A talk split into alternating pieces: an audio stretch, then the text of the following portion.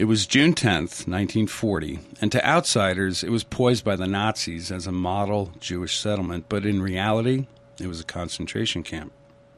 A camp where over 33,000 inmates died as a result of hunger, sickness, or sadistic torture. And uh, was also used as a uh, transit camp for European Jews en route to Auschwitz and Treblinka. Um, most did not survive the camps, but one very special woman did. She's now 108 years old, and in her life's account, A Century of Wisdom, is a book everybody should read. This is Greg Grasso with the Marshall Public Library Radio Hour, and today I have the privilege of talking to Carolyn Stoessinger. Welcome, Carolyn. How are you? Well, thank you. I'm so happy to be here. Yeah, I'm, I'm glad you're here with us. Um, you have a wonderful new book out. Um, it's you. called A Century of Wisdom Lessons from the Life of Alice Hers Sommer, the world's oldest living Holocaust survivor. Now, she's not only the oldest Holocaust survivor, but she's also the world's oldest living concert pianist, correct? That's right. Yeah, absolutely amazing that this woman uh, still plays the piano.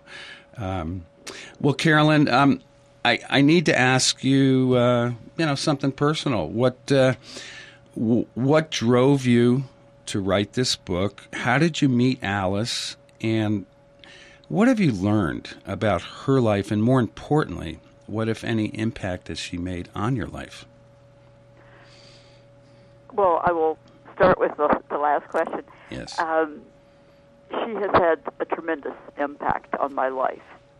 But I have been studying music of the Holocaust and music in the camps for many years since I was in college and first learned and was shocked to learn that the Nazis actually provided for music in the camps. And I believe it was a, a kind of uh, instrument of torture. It was uh, sadistic the way they used music. And if I may give you, I'm diverting, but if I may give you a brief example. Yes. In Auschwitz in 1944, when they decided to liquidate the final group of children, which were, I think, maybe about 400, um, they called in the mobile gas trucks and they called the Auschwitz band out to play. And as the children were marched away in front of, I'm sure some of their parents were still living, the band was ordered to play, and those who could sing, uh, and the children were told to sing as they were marched away, a German folk song, Mutti, Mutti, ich komm bald zurück. Mother, Mother, I'm coming soon home.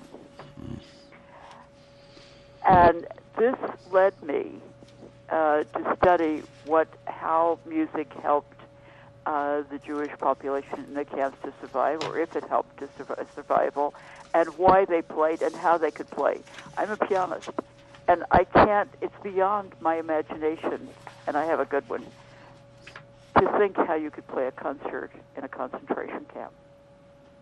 Theresienstadt, as you know, was a was a camp, a propaganda camp uh, that was organized uh, mainly for this purpose, a showcase camp uh, to prove to the world and to the Red Cross particularly that the Fuhrer was treating the Jews better than even poor German citizens who were living in bombed out cities.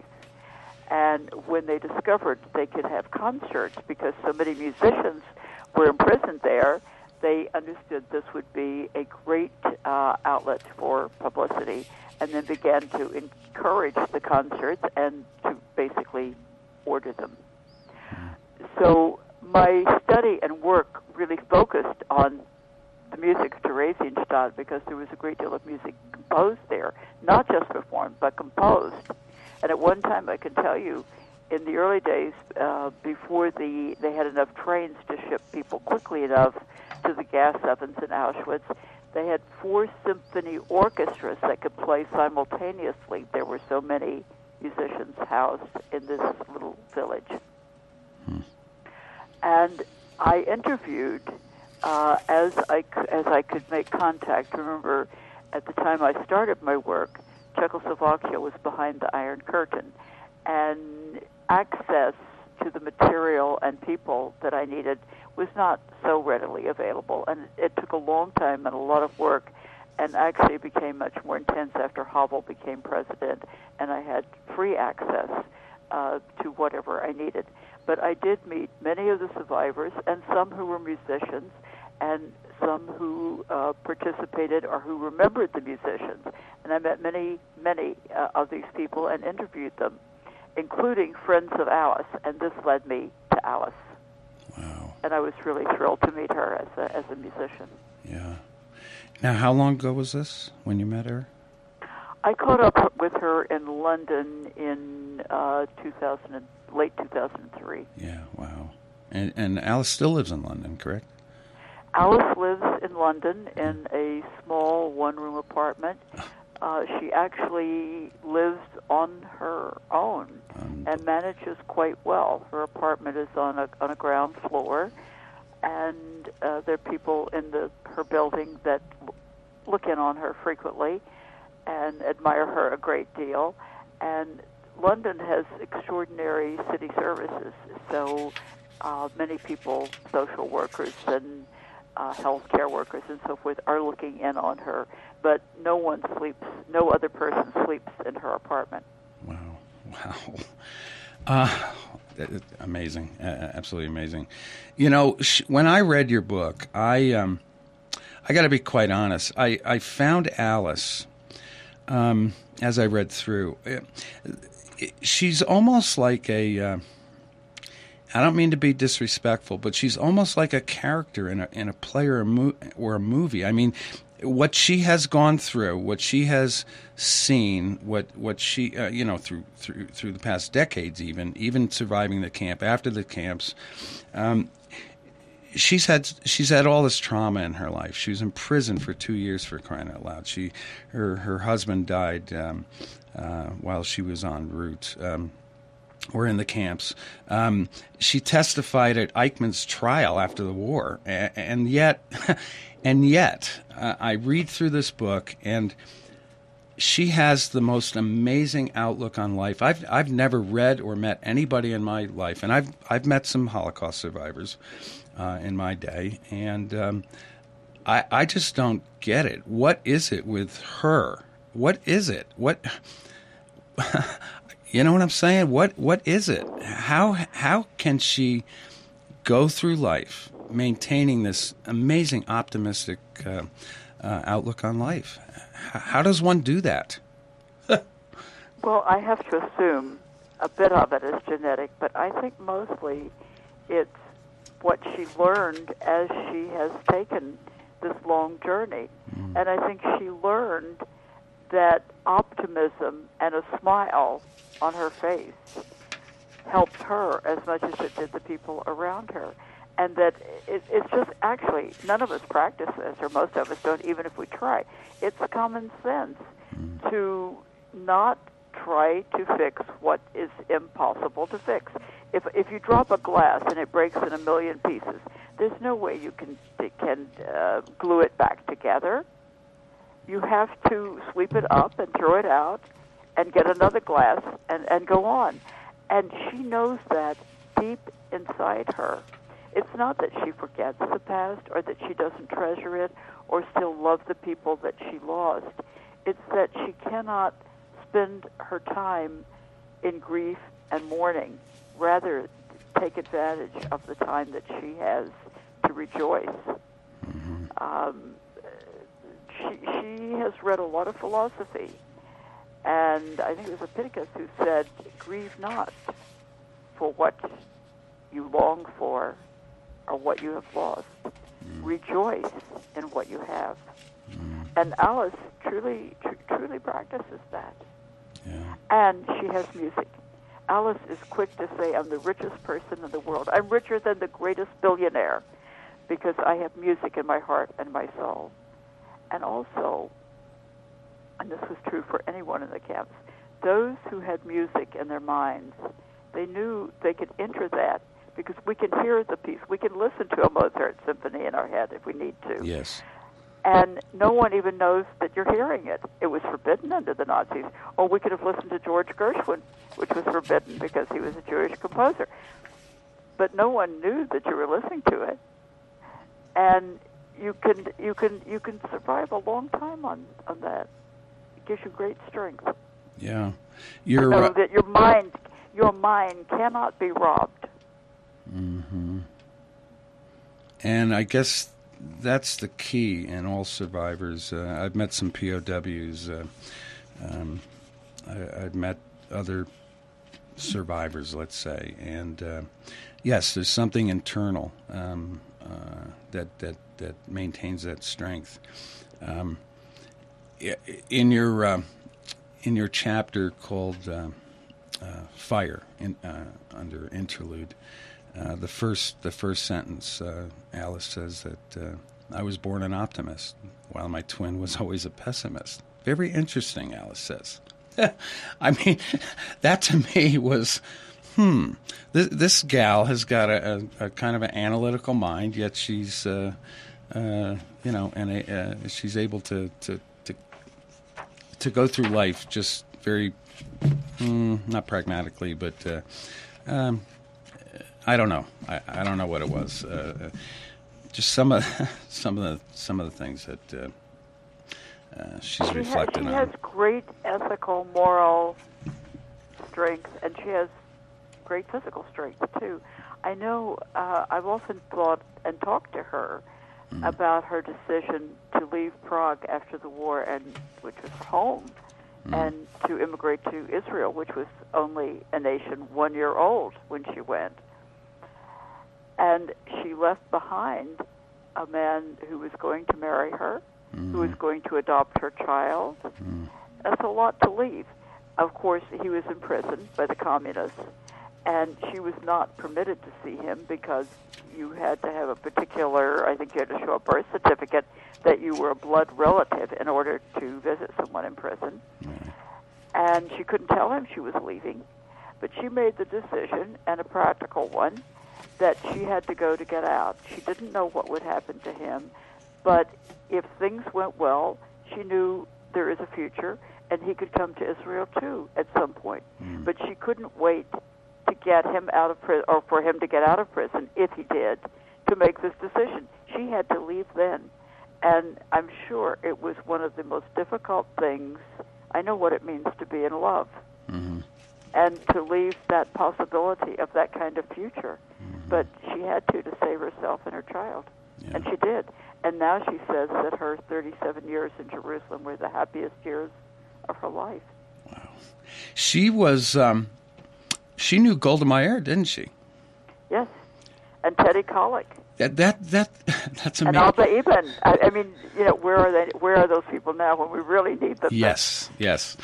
I yes, um, I love. Um, I'm Polish Italian. Um, I love strong women. I was raised in the East uh, with a lot of, uh, well, in a very integrated society, uh, Jews, Catholics, uh, whatever. Um, um, when I was growing up, Golda Meir was uh, um, was amazing to me. I mean, this, she was a strong woman, and uh, the fact that Alice and she knew each other. Um, just just I don't know, just blew me well, away. Uh, Golda Golda lived in Alice's neighborhood. Yes.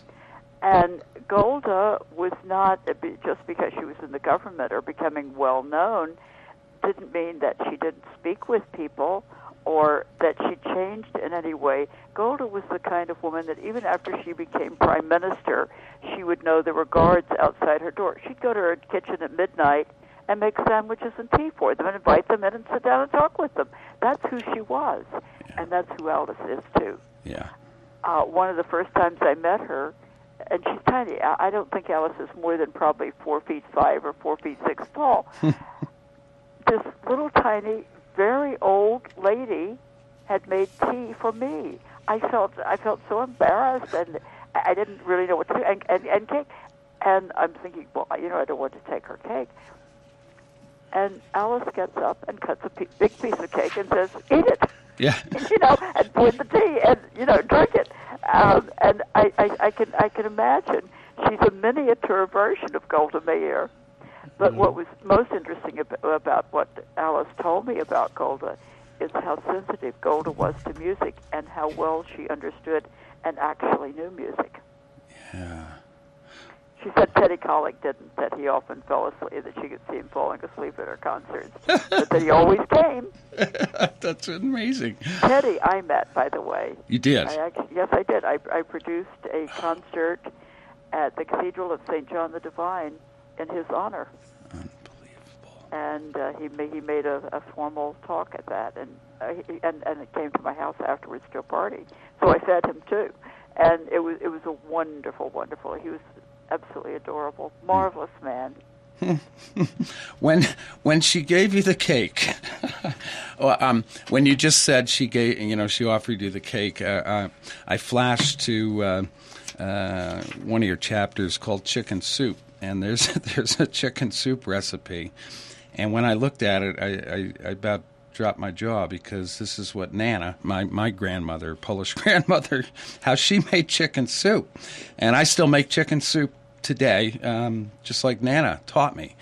Um, so Well, you can't you can't do better than what Nana taught you. no, you can't. And it is also extremely healthy. You see, Alice decided about 40 years ago Uh-huh. that she needed to save more time. Sounds like Golda Meir. Yeah. And therefore, she would only cook once in a while, and, and she didn't want to be bothered uh, the fuss of living on her own and, and cooking and, and worrying about food. And she ate mainly chicken soup. Jeez. Well, Sometimes she changed it to fish, but but she could eat chicken soup for a week at a time, twice a day. yeah. Yeah, I, I connect with that. Uh, well, we used to call it soul food, but I, I really connect with that. And I, I cook to this day. I cook peasant food, um, Polish and Italian peasant food. Um, not only because it's it's delicious, but it it it grounds me in my roots. Um, Right. Like, like I said, I've got Italian, Polish immi- immigrants. Uh, so yeah, um, I mean, as I ha- read through, you know, there are just so many things that uh, I, I've connected to um, uh, through her eyes, through her stories.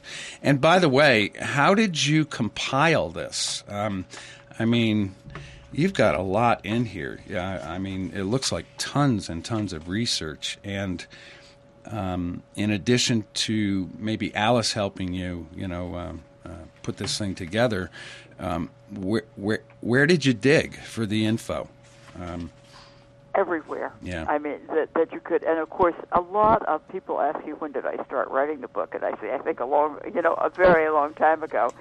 Um, I've done a, a lot of research in my life, and um, sometimes when I'm researching one subject, I come across something that fits somewhere else, and just tuck it away. So this book really is based on a, a lifetime of research and and a certain understanding of particularly the period that Alice came from, and of great empathy with it. I love the writer she she was friendly with.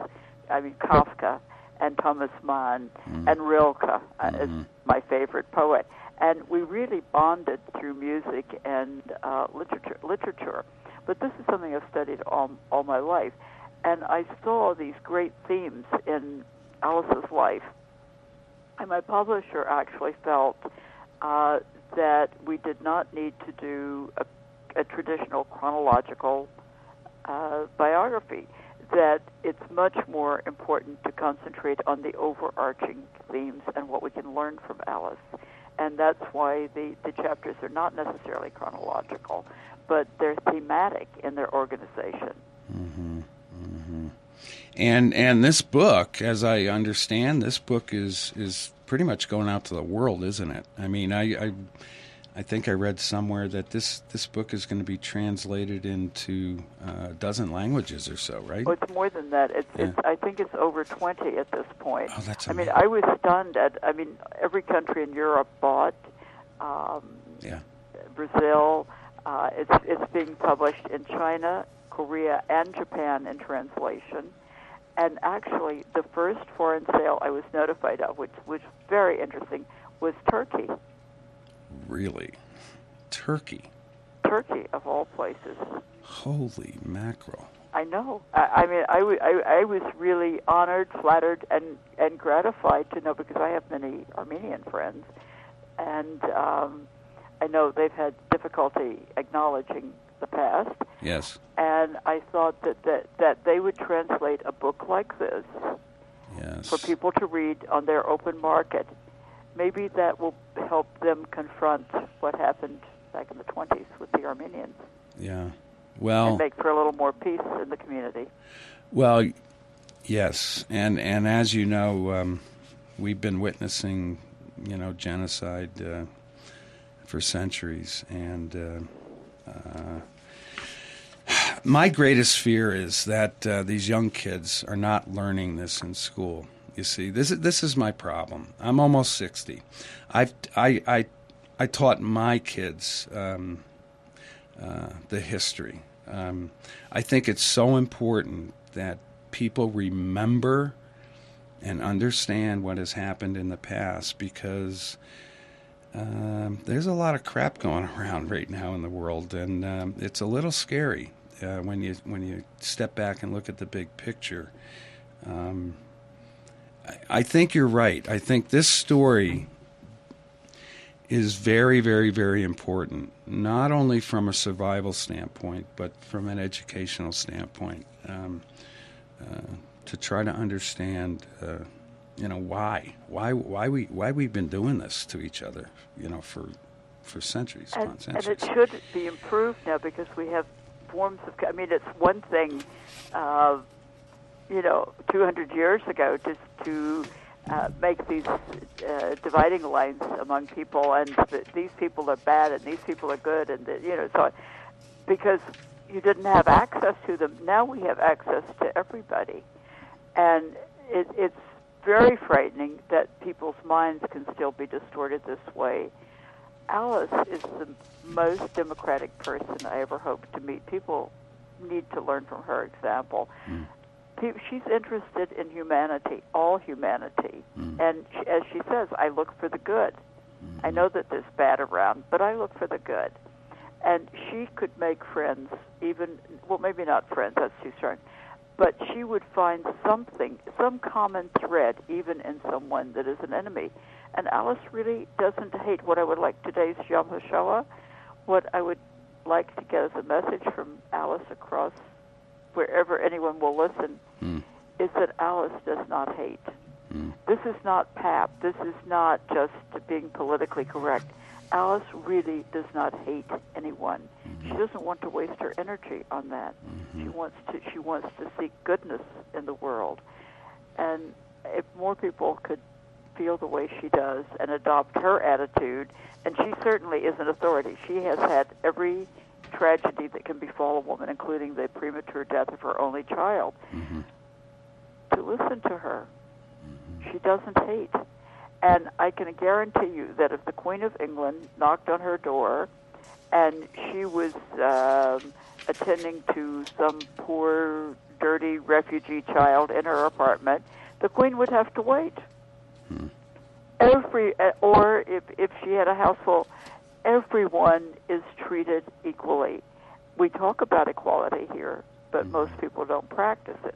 In her heart, everyone is equal. Everyone would get the same size piece of cake, the same kind of friendly welcome, the same kind of smile from her. She really doesn't she really doesn't draw lines about people. She saw that in the camp and mm-hmm. she knows the the disaster, the heartache, the catastrophe that that causes. Hmm. Yeah. Well, I want you to. Um, I've got one more question for you. It's uh, it's it's universal, I guess. Um, I want you to uh, tell me uh, why. Um, why do you think? Why do you think you were Oh, okay. You were raised with music. Um, uh, music is in your soul, your genes. Um, and obviously, music needs. Music to me is very, very, very important. Um, is it is it the composition? Is it the sound that we hear? What creates in your heart? What creates the feeling, the emotion? Um, where does that stem from? Um, Does it, when you play, when you uh, perform, um, where do you draw that energy? Where do you draw that love? I think it comes from your entire life's experience and your view of life. If you love the sound of a sweet and friendly voice, you have a sweet and friendly voice, Greg. Mm-hmm. Uh, it's a great pleasure to speak with you. Mm-hmm. I, I hear I hear a certain tone, and that would be what I would want to communicate. I mean, the composers uh, certainly, when they write the music down, they give us all the direction in the world. But it's what you bring to it from your own life's experience. If you're an angry person, you're probably going to have an angry sounding tone. Hmm. It's hmm. if you're if you're hostile, it's going to maybe be more brutal. Hmm. Um, not that you not that you know in certain Prokofiev or Stravinsky you don't want that kind of strength and energy, hmm. but I'm speaking right now of Bach and Beethoven and Schubert and the great Romantics. Um, it, it definitely is from your in, entire experience and your sensitivity to melody and to rhythm, just like you're sensitive to the spoken word and the melody and rhythm of the spoken or the written word. Yeah. Wow. Alice, if I can say one final word about Alice. Please. Her optimism, I think we could, in a way, equate with her faith, her ultimate faith in humanity, and her belief that life itself is a miracle, and that the great belief. I mean, people say God, they, they whatever, how, whatever, however they want to express it. Yeah. She would probably frame God as expressing that is light itself is God, and therefore she lives with great reverence for God, mm. which means reverence for life. Every day for Alice is a gift. Yeah. Alice's life is a gift. Life is a miracle. And this is the faith that sustained her in the camps and that sustains her now. And music, playing music or listening to music, is her form of prayer. Yes. She's a beautiful person. I I can surely relate. I um, I uh, I do believe in miracles. I do believe that life is precious. Um, I was uh, fortunate enough to hold my four babies, be, even before my wife held you know, my kids. It is and, a miracle, a, an unbelievable miracle. Yeah, yeah. Alice has said, "Who could be sad, ever sad, after one sees one's child's first smile?" Yeah. Therefore, with the optimism and music, Alice's faith was far stronger than her fear, and that is partly how she managed to survive and survive today as well as she does. Hmm. I I think that's a great way to end the program, Carolyn. Um, uh, I thank you so much. Um, I uh, I hope that everyone out there um, can pick up this book and read it because uh, it'll not only open your eyes, but it may give you a little bit of strength. Um, as you said, faith is faith is what keeps us going. And faith uh, is stronger than fear. Yeah, you're right. I want to uh, I want to thank you, Carolyn, for uh, coming on the show today. I want to thank NPR and KISU for making this show possible, and uh, I believe that uh, this book will probably be everywhere. Correct on the web. Um, um, do you have any ebooks coming out, or just yes? Yeah? It, it, has been. Uh, it's yeah. on Kindle. There's a Kindle Beautiful. edition and um, it is on uh, Random House audiobooks. Beautiful. It's been recorded. Mm. Great. I, I thank you for being a wonderful host and asking wonderful questions and being sympathetic sympathetic to this remarkable lady who's an example for us all. I know she has changed my life and helped me through my most serious and difficult moments. Yeah. Well, I got to be honest with you. I'm, uh, you know, we all go through ups and downs in life, and uh, uh, as you get older, uh, yeah, it could be a little bit scarier. Um, but uh, I, I, I found quite comfort reading this book. I really did. And I appreciate your time. Um, thank you so much for coming on. And I thank you for the opportunity. Thank you so much.